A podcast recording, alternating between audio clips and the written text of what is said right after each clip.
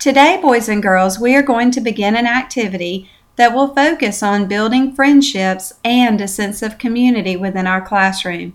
You will begin by organizing your information onto the All About Me graphic organizer. You will fill in information about your favorite color, favorite food, what you like to do in your free time, and write three interesting facts about yourself. Once everyone has completed their graphic organizer, we will go to the computer lab where you will create an All About Me PowerPoint. And the very last slide, you will learn how to upload a picture of yourself. When you finish your PowerPoint, you will let me know so that I can check over it for accuracy and then print it. Once everyone is finished and all the PowerPoints have been printed, then you will share them with your classmates. I hope you are as excited about this project as I am.